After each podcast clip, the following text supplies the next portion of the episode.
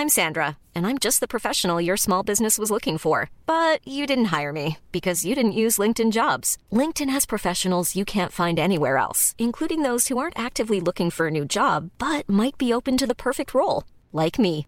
In a given month, over 70% of LinkedIn users don't visit other leading job sites. So if you're not looking on LinkedIn, you'll miss out on great candidates like Sandra. Start hiring professionals like a professional. Post your free job on linkedin.com/people today.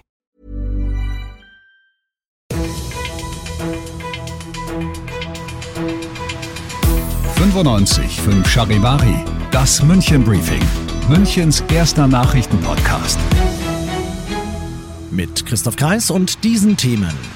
Die Münchner Stadtsparkasse rudert bei ihren Gebührenerhöhungen teilweise zurück und immer heißere Sommer, wie München seine Bürger davor schützen will. Schön, dass du auch heute wieder mit dabei bist in diesem Nachrichtenpodcast. Da erzähle ich dir ja täglich innerhalb von fünf Minuten alles, was in München heute Wichtiges abging. Das gibt's dann jederzeit und überall auf der Podcast-Plattform deines Vertrauens und immer um 17 und 18 Uhr im Radio. Oberbürgermeister Reiter hat dann scheinbar doch nochmal ein Machtwort gesprochen. Er als der Verwaltungsratsvorsitzende der Stadtsparkasse München hat sich heute mit dem Vorstandsvorsitzenden Ralf Fleischer nochmal getroffen, mit dem Ergebnis, dass die Stadtsparkasse ihre angekündigten neuen Kontomodelle doch nochmal überarbeitet. Es hatte einen ziemlichen Aufschrei in Münchner Medien gegeben, weil so ziemlich jede Bewegung am Konto künftig Geld kosten soll. Jetzt rudert die Stadtsparkasse insofern zurück, dass zumindest Bargeldabhebungen am Service Terminal kostenfrei bleiben.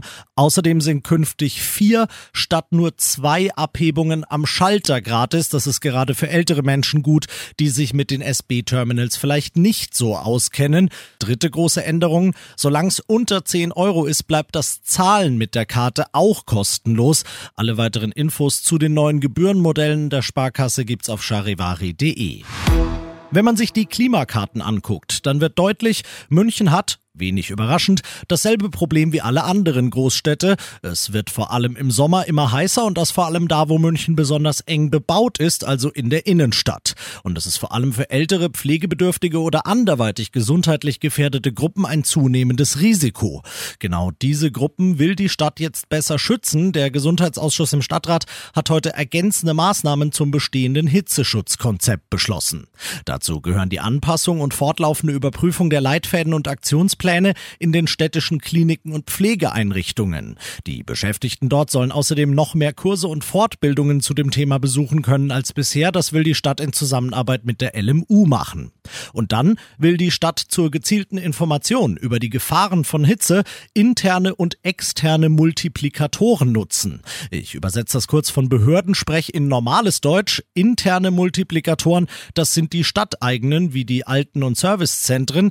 Externe sind das Internet und hier meiner einer, der nette Mann im Radio. Also, Hitze ist gefährlich, trink genug, geh mal in den Schatten. Mein Teil des Jobs wäre schon mal erledigt. Du bist mittendrin im München Briefing und du kennst das ja nach den ersten München Themen schauen wir, was war in Deutschland und der Welt heute wichtig. Über 100 Polizisten, Feuerwehrleute und Jäger sind im Süden Berlins schon den ganzen Tag auf Achse. Sie suchen ein entlaufenes Wildtier und zwar vermutlich eine Löwin. Bislang vergeblich, aber immerhin eine Vermutung hat die Polizei inzwischen. Die Löwin könnte sich im Berliner Bezirk Zehlendorf rumtreiben, Charivari-Reporter Thomas Bremser. Bayern hat Problem Bären und Wölfe. Berlin seit heute eine Problemlöwin. Die hält sich unerlaubt im Waldgebiet auf, so formuliert es eine Polizeisprecherin in Brandenburg.